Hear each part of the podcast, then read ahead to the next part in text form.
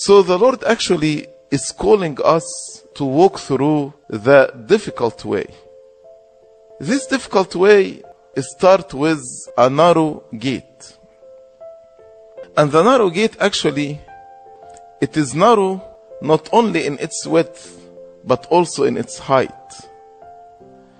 And actually, if you visited one of the old monasteries in Egypt, you will find the old cells in the monastery.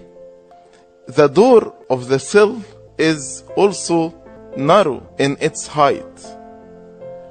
And the only way in order to enter this cell, you need to bow down in order to enter. You cannot walk into the cell while your head like up like this. So every time the monk enters his cell, he has to bow down like this in order to be able to enter.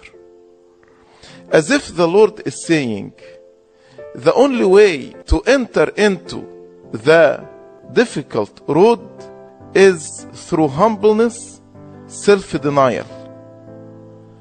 Unless you humble yourself, unless you deny yourself, you cannot enter through the narrow gate. Bowing down like this is a sign of humbleness. And that's exactly what the Lord Jesus Christ made in his incarnation. St. Paul, in his letter to Philippians chapter 2, he said, Let this mind of Christ be in you also. He emptied himself, he took the form of a man, he humbled himself, and he obeyed unto death, the death of the cross. The narrow gate and the difficult way cannot be inhabited by prideful people or those who want to glorify their ego and praise themselves.